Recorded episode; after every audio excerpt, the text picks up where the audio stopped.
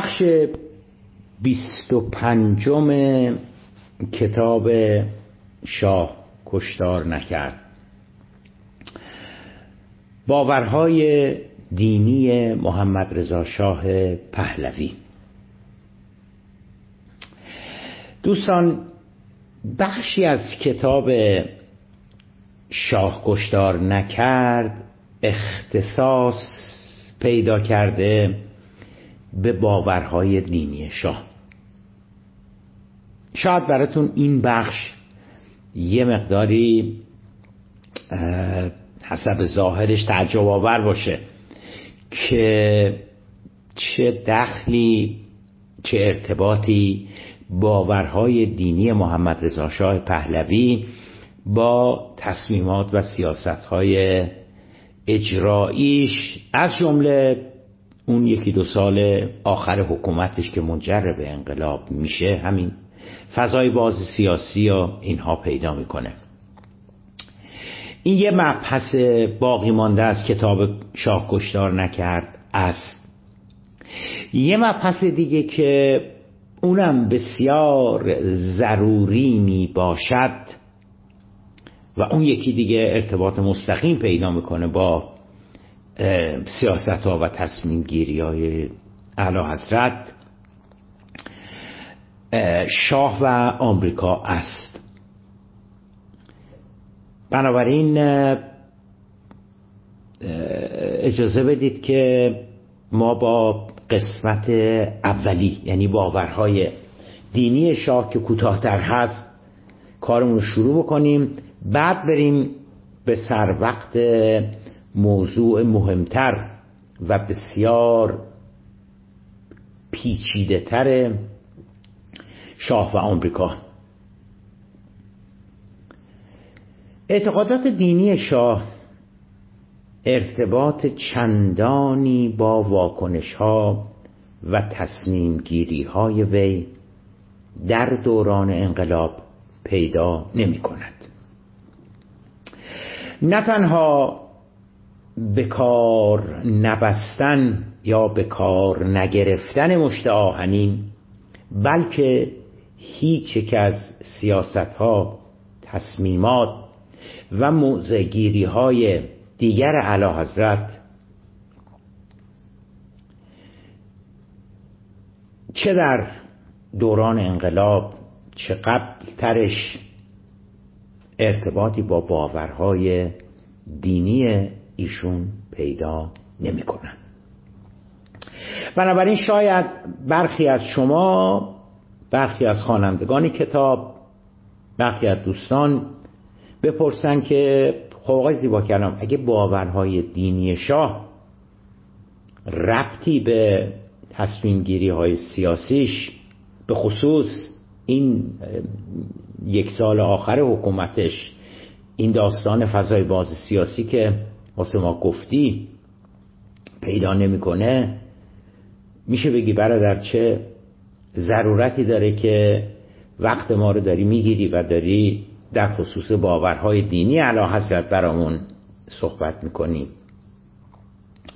پاسخش دوستان این هستش که علت پرداختن به باورهای دینی علا حضرت کمک می‌کنه به فهم شاه از جایگاهی که برای خودش در طی اون سی و هفت سال قائل بود. ببینید دوستان ببینید دوستان از نظر جامعه شناختی از نظر جامعه شناسی از نظر علم سیاست از نظر روانشناسی اجتماعی این مهمه که این مهمه که بعضا سوژه ما چه تفسیری چه نگاهی به خودش و جایگاهش داره. چون اون نگاه هستش که غیر مستقیم ممکنه که روی سیاستهاش تأثیر گذار باشه. به بیان دیگر به بیان دیگر. این درسته که عملکرد سیاسی شاه در طی سی و هفت سال سلطنتش ملهم و متأثر از اعتقادات دینیش نیست اما یه مسئله مهم دیگر مطرح میشه و اون این هستش که آیا باورهای دینی شاه در اون جایگاهی که شاه برای خودش حالا اومده تعریف کرده و خودشو در اون جایگاه قرار داده آیا تاثیر می‌گذاره یا نه؟ بذارید یکی دو تا مثال براتون بیارم. ببینید صدام حسین باورهای دینی صدام حسین به هیچ وجه خودش به هیچ وجه روی, با... روی عملکرد صدام حسین روی تصمیم گیری های صدام حسین که حالا بیاد به, به ایران حمله بکنه سال 59 یا به کویت حمله کرد یا با آمریکا یا در بیفته روی هیچ کدوم اینها حداقل مستقیم چیزی در رابطه با باورهای باورهای فردی صدام حسین نگاه نگاه فردی صدام حسین به خودش ارتباطی پیدا نمی‌کنه. اما به شکل دیگری اگر نگاه بکنیم چرا ارتباط پیدا می‌کنه؟ حالا نه لزوما باورهای دینی بلکه باوری که اون فرد اون کنشگر سیاسی نسبت به خودش و جایگاهش پیدا می‌کنه. یعنی چی؟ ببینید ببینید به خصوص اگر شما به نوتهای صدام و به خصوص اگر به محاکمه صدام حسین نگاه بکنید می‌بینید که صدام حسین برای خودش به غلط یا به درست یه جایگاهی قائل شده بوده.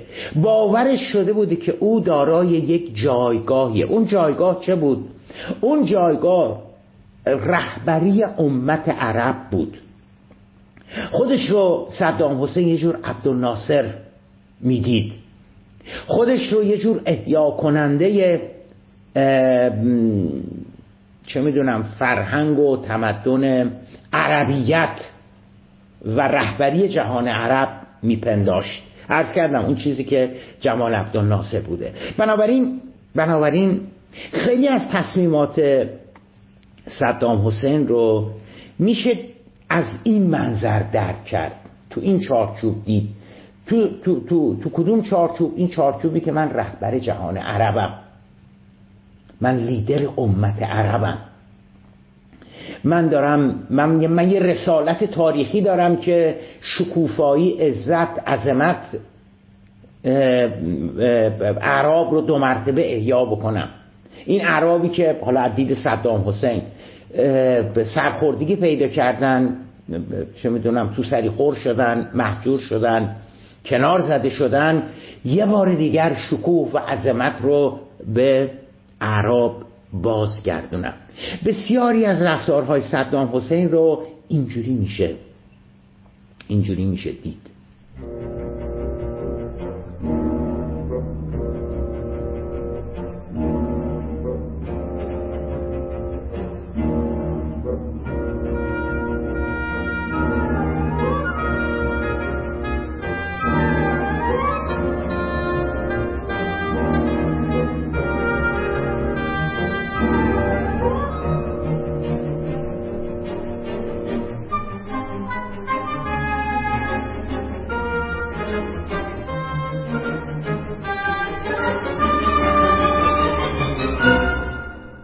شخصیت دومی که باز تا حدود زیادی به واسطه جایگاهی که برای خودش احساس می‌کرد داره و خودش رو در اون جایگاه می‌دید آقای دونالد ترامپ بود. ترامپ یه جوری خودش رو ببینید ترامپ خودش رو در جایگاهی میدیدش که من باید آقایی آمریکایی ها رو من باید آقایی آمریکایی ها رو یک بار دیگر در جهان یا بر جهان احیا کنم به وجود بیارم. صدام بر, بر امت عرب می‌دید. ترامپ رسالت خودش رو این می‌دید که اون جایگاهی که آمریکا داشته آمریکایی‌ها داشتن در جهان و در نتیجه سیاست های نابخردانه کلینتون و دیگران به خصوص دموکرات ها پایمال شده بود. او می‌خواست این جایگاه رو دو مرتبه احیا بکنه. او از اینکه چین او از اینکه دیگران از نظر اقتصادی جلو افتادن اینو یه جور تحقیر اینو یه جور تحقیر آمریکا می‌دونست. می‌خواست آقایی آمریکایی ها رو سروری آمریکایی ها رو مجد عظمت و بزرگی یونایتد استیت رو آمریکا رو مجددا در جهان احیا بکنه.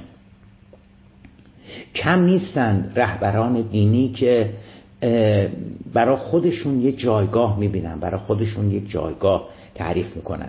اینم داخل پرانتز بگم یکی از مصیبت هایی که انقلاب ما دچارش شد همین همین بود که انقلاب انقلاب اسلامی امام یه جایگاه دیگری واسه انقلاب اومدن دیدن.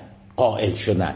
و انقلاب به جای اینکه بیاد به, به اهداف و آرمانهای که داشت به پردازه بیاد در راه توسعه پیشرفت و ترقی و عمران آبادانی کشور تلاش های نظام انقلابی معطوف بشه. اومد به چی معطوف شد؟ به صدور انقلاب به اینکه مثلا غرب رو نابود بکنیم آمریکا رو سر جاش بنشونیم.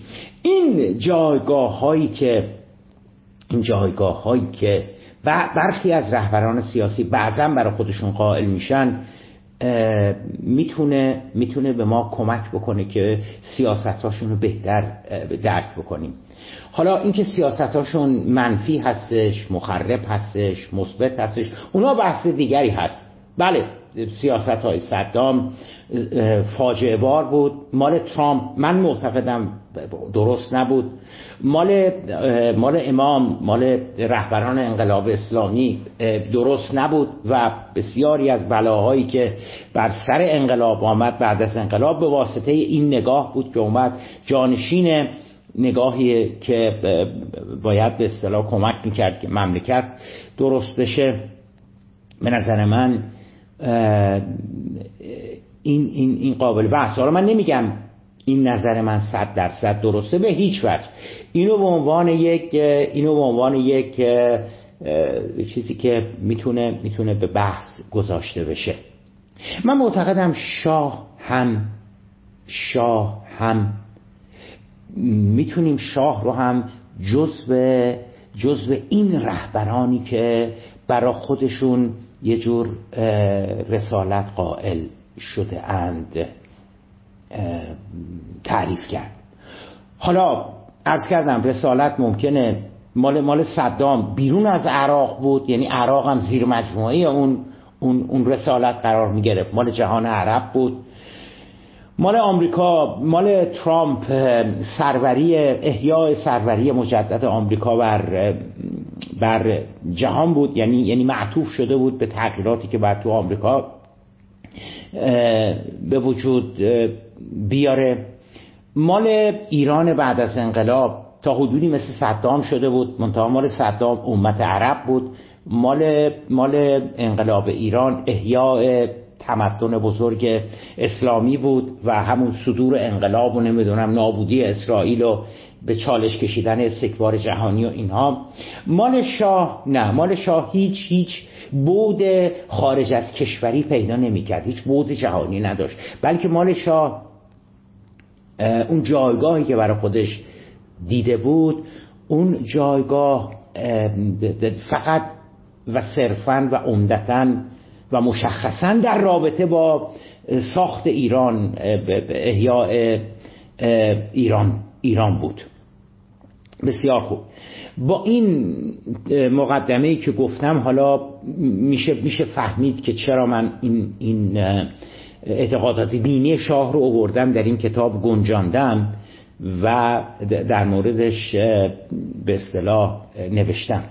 بگذارید از اینجا شروع کنیم که اساسا سیاست ها و تصمیم گیری های شاه باز هم تأکید می‌کنم که ارتباطی با باورهای دینیش پیدا نمی کنند نه سبک و سیاق مملکت داریش نه نحوه برخوردش با مخالفین اپوزیسیون یا روابط خارجیش و نه این سیاست دادن آزادی ها در سال 56 که عملا به سرنگونیش منجر شد یا پرهیز از بکارگیری مشت آهنین به راه انداختن حمام خون سرکوب ملت هیچ کدام از اینها و هیچ یک از دیگر جنبه های فرمان روایی محمد شاه پهلوی طی سی و هفت سال پادشاهیش ارتباط چندانی به باورهای دینیش پیدا نمی کند.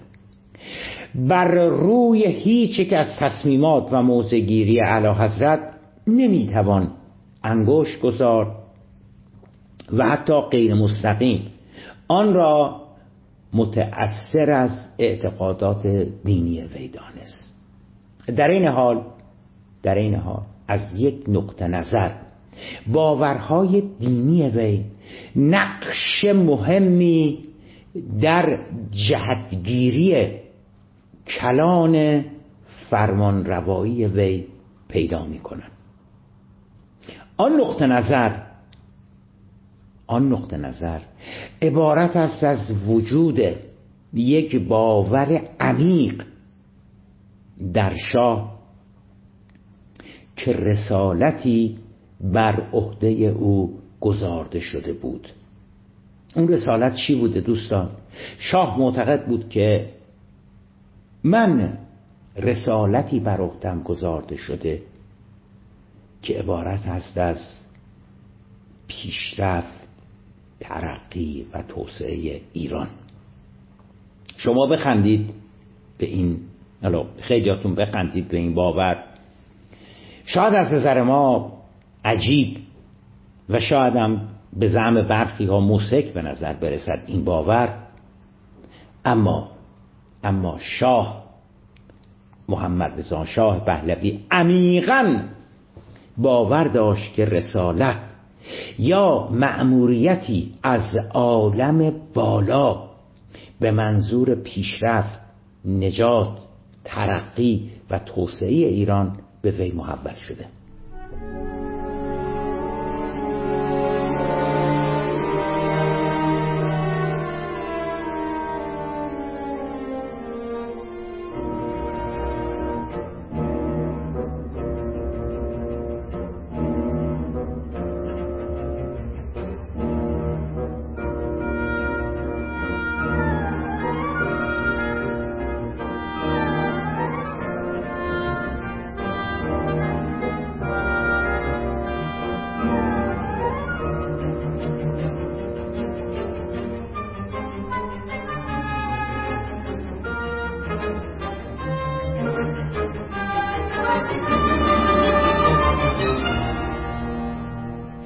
آیا صدام حسین چنین باوری داشت که از عالم بالا از عالم غیب به او رسالت شکوفایی و بزرگ داشت جهان عرب محول شده یا نه نمی‌دونم. حداقل من جایی ندیدم که که صدام برای خودش یه رسالت ماورا و طبیعی قائل شده بوده باشه. او قطعا او قطعا خود رو رهبر جهان عرب می‌دید و می‌خواست یه عبدالناصر بشه می‌خواست یه چه می‌دونم صلاح الدین ایوبی بشه. مجد و عظمت عرب رو می‌خواست دو مرتبه احیا بکنه. ولی اینکه آیا این رو این رو یک شعنیت آسمانی هم برای این قائل بود یا نه دست کم من نمی‌دونم.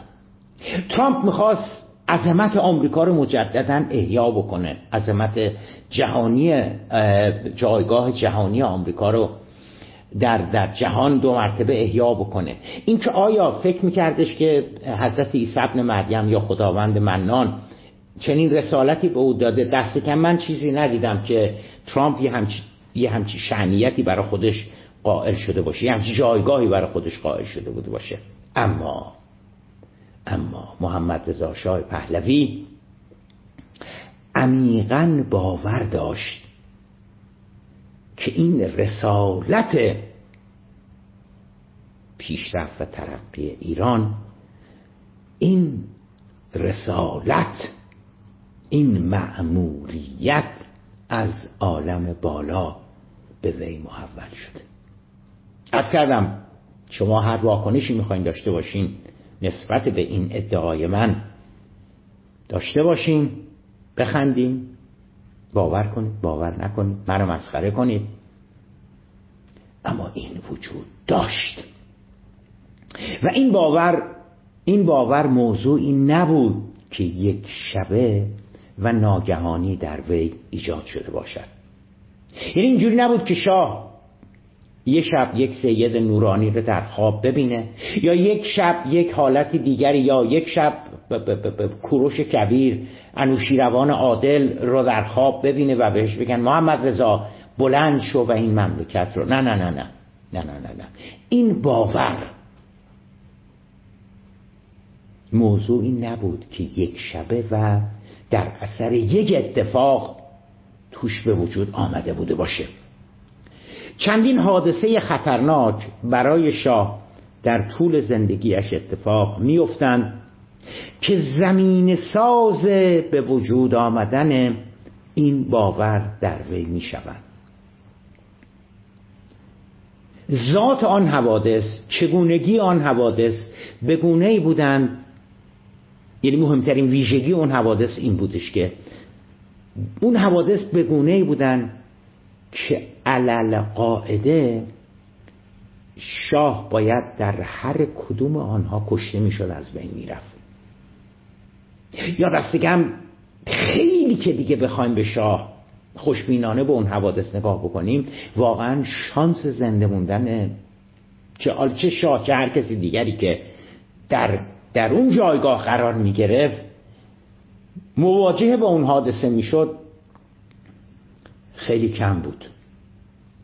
و شاه علالقاعده در نتیجه همون اولیش باید از بین می‌رفت. اما شاه نه تنها در نتیجه اولیش از بین نمیره بلکه به طرز موجز آسایی توی اون چهار پنجتای بعدی هم که اتفاق میفته و ارز کردم تو هر کدوم بعد شاه از بین می‌رفت شاه به طرز معجز آسایی از همه آنها جان به سلامت در می‌برد. در نتیجه در نتیجه این این چندین واقعی که در زندگی به اتفاق میافتد شاه دچار این باور میشه به این نتیجه گیری می‌رسه به این جنبندی می‌رسه که پس دستی از عالم غیب مراقب منه. خب چرا اون دست از عالم غیب مراقب منه؟ واسه اینکه اون دست یک معموریتی را بر سر راه زندگی من گذارده و به خاطر اینکه من اون معموریت رو انجام بدهم مراقب منه. چندین بار تا به الان تا به حال من تا پای مرگ رفتم اما اون دسته نگرم داشته اون دسته نجاتم داده. یه همچی یه همچی وضعیتی برای شاه به وجود آمده بود نخستین آن حوادث در سن پنج سالگی برای محمد رضای خردسال اتفاق می افتد. خب اون حادثه چی بوده؟ محمد رضای پنج ساله حسبه می‌گیره اون سال حسبه در ایران. ولی اون موقع واکسن نبود. حسبه در ایران شیوع خیلی شدیدی پیدا کرد. مثل همین کرونا که مثلا 90 99 400 اونجوری کشتار می‌کرد. حسبه همون سال باعث مرگ بسیاری از ایرانیان شده بود. محمد رضای پنج ساله هم حسبه می‌گیره. علا رقم همه معالجات تبش پایین نمیاد. می‌دونید دیگه حسب با, تب هستش و تب پایین نمیاد و در نتیجه چه می‌دونم قلب و اینا رو از کار میاندازه. در نتیجه تب بالا. عملا از زنده ماندنش قطع امید شده بود. دو روز بود سه روز بود چهار روز بود که تبش پایین نمی آمد مثل سایر کسانی که حسبه می‌گیرن و میمیرن. اما شاه بعدها می‌گوید که یکی از ائمه را در خواب می‌بیند که به وی شربتی می‌دهد. از همان روز تب وی پایین میآید و علائم حیات در وی ظاهر می‌شوند. ببینید دوستان می‌دونم خیلیاتون به خصوص اونایی که طرفدار انقلاب هستید و فلان اینا میخندید به این چیزا مسخره می‌کنید رد می‌کنید. ببینید ببینید مهم من و شما نیستیم مهم سوژه هستش. مهم من و شما نیستیم که به صدام بخندیم بگیم که کی به تو رسالت احیای امت عرب رو داده بود. مهم من شما نیستیم که به ترامپ بخندیم و بگیم که کی به تو رسالت احیای مجدد آمریکا رو داده بود. ببینید مهم اون سوژه هستش. که او چه فکر می‌کند. او خودشو چجوری داره تعریف می‌کنه. این یک. دو شاه دلیلی نداشت که اینا رو به دروغ بگه. حالا هر اتفاقی افتاده بوده ببینید هر عامل دیگری که باعث شده بوده تب شاه بیاد پایین و قطع بشه و شاه به نحو معجزه آسایی از اون از اون بیماری نجات از اون حسبه تو پنج سالگی نجات پیدا بکنه این اتفاق افتاده بوده و دلیلی نداشته که شاه بیاد و دروغ بگه چون نیازی نداشته. ببینید ببینید اگر شاه اگر شاه می‌خواست خودش رو به عنوان یک رهبر مذهبی در بیاره و به عنوان اسلام و تشیع این کارا رو بکنه ما می‌تونستیم بگیم که دروغ داری میگی میگه اگر کسی مطلبی رو بگه که نفعی براش نداشته باشه نمی‌دونم نمی‌دونم. چرا حتما ما باید بیایم بگیم که دروغ داری میگی؟ به هر حال شاه شاه هیچ بهره برداری سیاسی اجتماعی مادی معنوی. از اینکه من خواب دیدم و اون, اون, اون, اون فرد اون شخص روحانی آمد و به من اون شربت رو داد و من خوردم و از فرداش تبم قطع شد. شاه ازش هیچ بهره برداری سیاسی نکرده. بنابراین هیچ انگیزه ای نداشته که مقصودم اینه که هیچ انگیزه ای نداشته که بیاد این داستان رو این داستان رو تعریف بکنه. اما حادثه دوم. حادثه دوم چند سال بعدش اتفاق میفته و در مسیر رفتن به امامزاده داوود. ببینید دوستان این روزها امامزاده داوود هر کی می‌خواد بره زیارت پیاده نمیره. ممکنه پیاده برم ولی دیگه حالا خواستم پیاده روی بکنم. الان دیگه اتومبیل اتوبوس کرایه تا امامزاده داوود میره. از بالای کن اما در اون مقطع امامزاده داوود رو که تو کوههای اطراف شمال تهران بود بعد با باید پیاده می‌رفتن و مسیر به اصطلاح کوهستانی بود. با اسب و قاطر و اولاغ و اینها طی شده پیاده می‌رفتن ولی با اسب و قاطر راهش بود. محمد رضای جوان بر روی قاطری که سوار بر آن بوده می‌دونید قاطرا میان از لب دره اصلا این معروف هستش قاطرا میان لب دره رد میشن. این راه میرن. قاطر علا حضرت هم اومده بوده از درست حالا حرکت کرده بودن. از لب دره حالا مثلا چند یه, دی بودن. قاطر علا حضرت هم اون وسط مسادا داشته. مثل مابقی قاطر از لب دره سقوط می‌کرده. در یه جایی تعادل علا حضرت به هم می‌خوره. و او به سمت دره از روی قاطر سقوط می‌کنه. همه تصور می‌کنن که علا حضرت که حالا اون, موقع که علا حضرت نبوده اون موقع محمد رضای جوان بوده. همه تصور می‌کنن که آخ آخ آخ این رو قاطر پرت شد پایین قل قل قل قل قل می‌خوره میره تا تی دره. اما محمد رضای جوان به نحو باور نکردنی مثلا یکی دو متر پایین تر یعنی دو سه تا ملق زده بوده به یه تخت سنگ گیر می‌کنه. و آن تخت سنگ مانع از سقوط وی به ته دره می شود این بس دومیش. دو حادثه دیگر یعنی سومی و چهارمی به واسطه علاقه محمد رضا به خلبانی رخ میدن زمانی که شاه دیگر خردسال نبوده بلکه در سنین بیست و چند سالگی بوده. حالا دیگه پادشاه شده بوده. در حادثه نخست شاه. اینم به شما اینم خدمت شما عرض بکنم که شاه علاقه فراوانی به خلبانی داشته. حالا ماروین تو تحلیلی که از شخصیت روانی شاه می‌کنه میگه که شاه این, این, این در نتیجه بلند پروازی شاه بوده و شاه همواره می‌خواسته که, که با اون چیز مال مثلا دونالد ترامپ و این بلند پروازی می‌خونه با صدامو که می‌خوان به اصطلاح به یه جایگاه های یه رسالتی برای خودشون قائل شده باشن. ماروین سونیس معتقده که اتفاقا این علاقه شاه به خلبانی مبین همون همون احساس و نیاز درونیش برای به صعود کردن و به جایگاه های بالا رسیدن بوده. شاه خلبانی هواپیمایی رو بر عهده داشته که از تهران به سمت اصفهان داشته پرواز می‌کرده. خلبانش هم با خود شاه بوده. برای چی می‌رفته؟ به منظور افتتاح یک پروژه عمرانی میره اصفهان چون پادشاه شده بوده دیگه.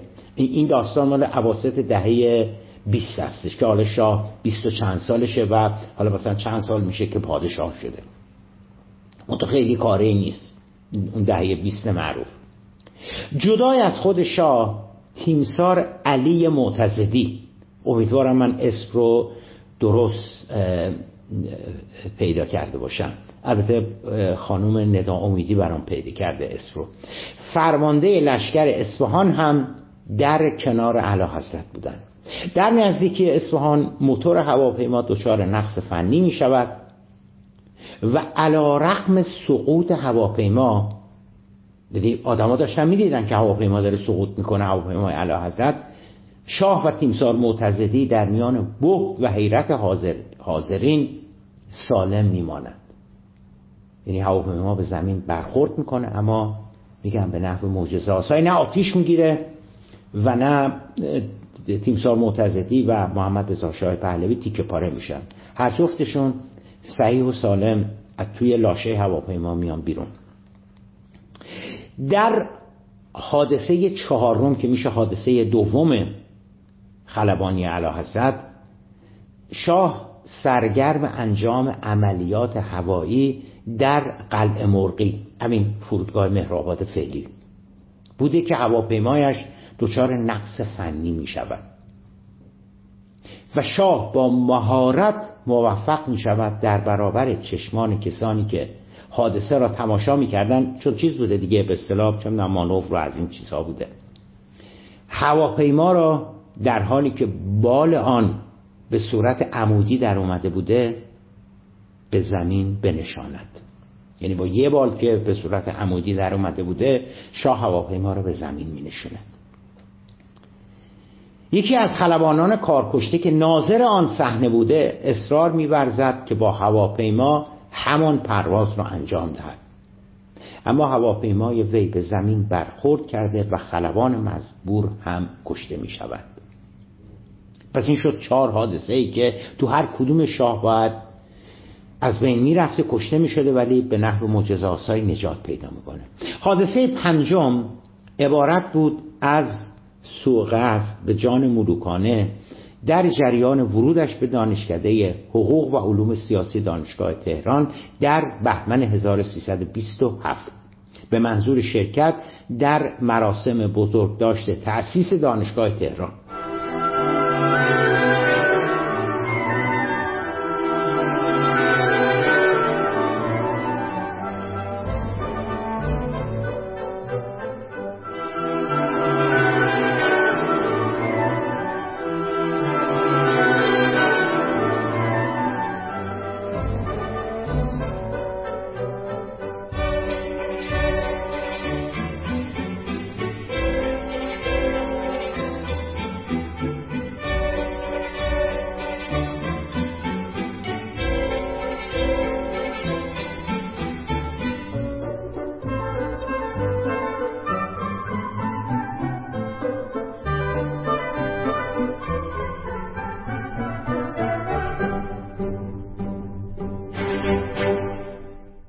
1313 14 سال قبلش دانشگاه تهران در بهمن ماه افتتاح شده بوده و حالا اعلی حضرت رفته برای به اصطلاح تو مراسم افتتاحیه شرکت می‌کنه. عامل ترور یعنی یه نفر میاد با تپانچه شروع می‌کنه به اعلی حضرت تیراندازی کردن جلوی پله های دانشکده حقوق و علوم سیاسی. ببینید دوستان به خصوص دانشجوهای عزیزم که دانشگاه تهران هستن روبروی باشگاه دانشگاه روبروی باشگاه دانشگاه به سمت شمال دانشکده حقوق و علوم سیاسی هستش. کتابخونه و نمی‌دونم اینا. یه در داره که البته اون در هیچ وقت باز نمیشه. یعنی در دری نیستش که رفت آمد بکنن. مواقع که امتحان هستش اون در میان باز می‌کنن که مثلا یکی از درهایی که دانشجوها میرن میان اون دره. چند تا پله می‌خوره سه تا چهار تا پله می‌خوره میره بالا که به اون در برسه. همون جاها بوده که ناصر فخرایی من اگه گفته باشم ناصر فخرارایی اشتباه گفتم اسم درست زارب ناصر فخرایی بوده. این آقای ناصر فخرایی به عنوان خبرنگار روزنامه پرچم اسلام که این روزنامه وابسته به فدایان اسلام بوده اون روز در صف روزنامه نگاران قرار داشته. به هنگام ورود علی حضرت به دانشکده حقوق وی با کلت کوچکی که در دوربین عکاسیش مخفی کرده بوده از فاصله نزدیک مثلا چه می‌دونم 7 متری کمتر بیشتر شش گلوله به سمت اعلی حضرت شلیک می‌کنن. اینم خدمت شما عرض بکنم شاید بعضیاتون تو این فیلم های قدیمی فیلم های سینمایی قدیمی مال مثلا دهه چه می‌دونم چهل اون موقع ها مال هالیوود دیده بوده باشین که یه دوربینایی بودش که مثلا به اندازه به اندازه مثلا به اندازه جعب شیرنی بود. به اندازه یه چراغ گرسوس بود. به اندازه یه لپتاپ یه خود بزرگتر. که بالاش فلش بود پایینش هم اون, اون فیلم و این چیزا. و توی اون میاد و جاسازی می‌کنه و یک تپانچه کوچیک گذاشته بوده. و از اون تپانچه شش گلوله فاصله نزدیک به علا حضرت شلیک می‌کنه. سه گلوله اول به کلاه شاه اصابت می‌کنن. منتها چجوری اصابت می‌کنن؟ از یه سمت کلاه وارد میشن و از سمت دیگه خارج میشن. این مال سه تا گلوله اول. گلوله چهارم به گونه راست اعلی حضرت اصابت کرده و از زیر بینی وی بیرون میآید. یعنی مثلا به فاصله یه میلیمتری دو میلیمتری از زیر پوستش رد میشه. گلوله پنجم که ناصر فخر فخرایی قلب شاه را نشانه رفته بوده به جای قلب شاه به شانهش اصابت می‌کند. گلوله ششم در تپانچه گیر می‌کند. صدها نفر از نزدیک شش گل... پنج گلوله که شلیک شده بود. در گلوله ششم که گیر کرده بود. در که دیگه نمی‌تونستم ببینم. صدها نفر از نزدیک تیراندازی را مشاهده می‌کنند می‌کردند. زارب یعنی ناصر فخرایی با تیراندازی اطرافیان کشته می شود. طبق معمول طبق معمول نوادگان دایجان ناپلون توریای توطعه زیادی از, از سال 27 تا به امروز یعنی در طی این هفتاد و سه سال هفتاد و چهار سال تئوری های زیادی بوده که کی بوده؟ میگن تیراندازی توسط حزب توده بوده میگن توسط فدایان اسلام بوده میگن توسط سفارت انگلستان بوده میگن توسط سفارت آمریکا بوده میگن توسط تیمسار حاجلی رزمارا رئیس ستاد مشترک بوده. اما اقسام تئوری های توطعه هستش که کی پشت این تیراندازی بوده. ولی حالا به هر حال تیراندازی صورت می‌گیره. و واقعا شاه این معجزه بوده که شاه در جریان اون تیراندازی کشته نمیشه. البته چون تیرا به شونش خورده بوده و از کنار لبش هم رد شده بوده میبرنش بیمارستان. برس کردم هرگز هم روشن نمیشه که چه کسی چه گروهی چه سازمانی پشت این تیراندازی بوده که حالا خیلی به کار ما مربوط نمیشه. عکس علا حضرت در حالی که رو تخت بیمارستان هستند و پانسمان شدن اینا هستش. عکس شاه. کلاه شاه کلاه شاه که اون سه تیر اول آمده از یه, یه طرف کلاهش وارد شده یه طرف دیگه خارج شده. گویا این کلاه در موزه جنایی لوور پاریس هستش. حالا نمی‌دونم این شنیدم این رو. نمی‌دونم این چقدر حقیقت داره ولی کلاه اون کلاه هم هستش. پس این شد پنج تا حادثه.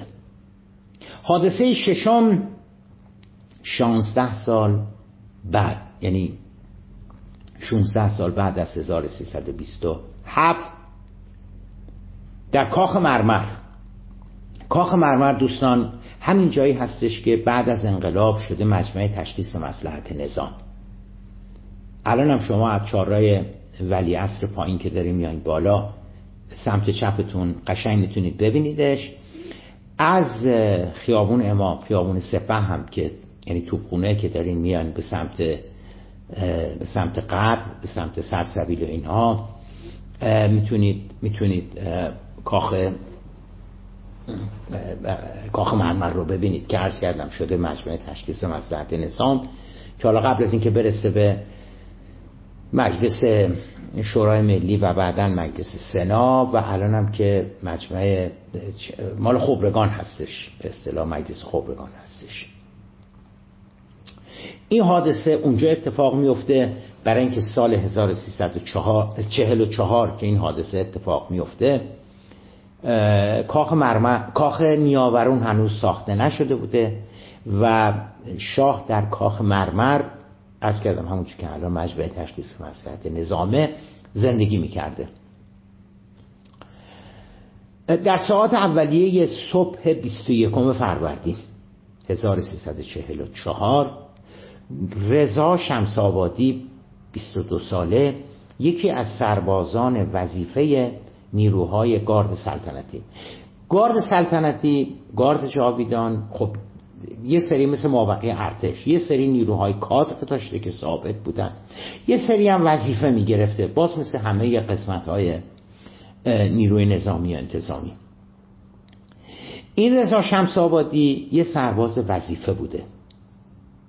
جزو نیروهای محل خدمتش هم گارد سلطنتی بوده از فاصله نزدیک با سلاح خودکار شاه رو به رگبار میبنده. برای چندمین بار شاه به نحو معجزه آسایی نجات پیدا می‌کنه. حالا دقیق نمی‌دونم فاصله شمس آبادی با با با علا چقدر بوده ولی سلاحش به اصطلاح خودکار بوده. دو تن از محافظین شاه مورد اصابت قرار می‌گیرن و کشته میشن. شمس آبادی هم به ضرب گلوله سایر محافظین کشته میشه.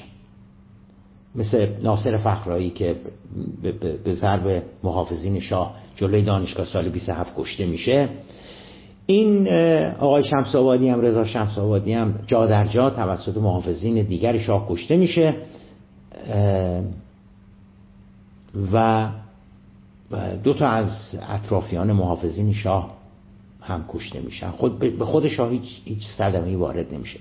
برخلاف ترور قبلی که معلوم نشد ناصر فخرایی به کی به کجا وابسته بوده است و فقط حدس و گمان و تئوری است این بار ساواک موفق می شود طراحین ترور رو شناسایی و دستگیر نماید. شبکه‌ای که یا گروهی که اون ترور رو ترور کاخ مرمر رو معروف شد به ترور کاخ مرمر سازماندهی کرده بودن یک شبکه کوچک کمونیستی بوده که مرتبط با کنفدراسیون دانشجویان ایرانی در خارج از کشور بوده.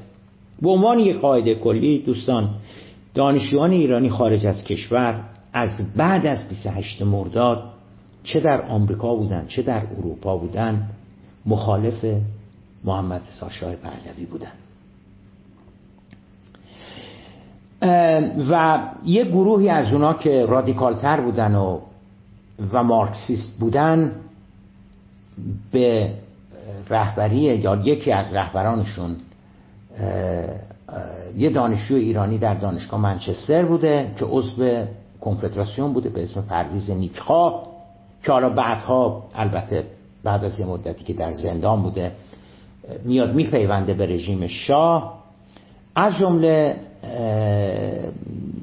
از جمله کسانی که طراح این نقشه بودند این آقای پرویز نیکخواه بوده که بعد از انقلاب هم اعدام شد به واسطه اینکه با رژیم شاه همکاری می‌کرده. ولی در سال 44 دستگیر میشن اینا همه. از جمله نیکها و سالها در زندان بودن. اعدامشون نمی‌کنه. شاه زندان بودن و بعدم بعدم عرض کردم میپیوندن به به رژیم شاه.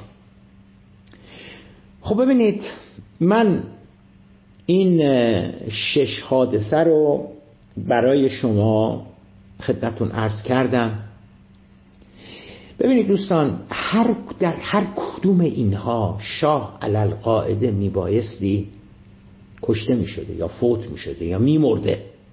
چه از اون اولی که پنج سالش بود حسبه گرفت خیلی مردن در نتیجه حسبه ولی شاه نجات پیدا کرد تبش اومد پایین. چون سقوطش از روی قاطر که گیر می‌کنه به اون تخت سنگه و نمیره تایی دره دیکه پاره بشه. چه اون دوباری که هواپیماش سقوط می‌کنه؟ چه اون تیراندازی جلوی دانشکده حقوق و علوم سیاسی؟ شش تا گلوله ناصر فخرایی به شلیک می‌کنه. و چه آخرینش که کاخ مرمر بوده و رضا شمس آبادی که محافظش بوده در حقیقت با سلاح و خودکار به سمت علا حضرت از فاصله چند متری تیراندازی می‌کنه و عرض کردم دو تا از محافظین شاه کشته میشن. هر کدوم اینا به تنهایی میبایستی کار شاه رو تموم می‌کردن ولی نمی‌کنن و شاه به نحو معجزه آسایی زنده میمانند. کار ما در رابطه با شاه و اون احساسی که نسبت به خودش پیدا کرده بوده نسبت به جایگاه خودش پیدا کرده بوده نسبت به رسالت خودش پیدا کرده بوده از اینجا به بعد هستش که شروع میشه. چون عرض کردم در ابتدای جلسه امشبمون که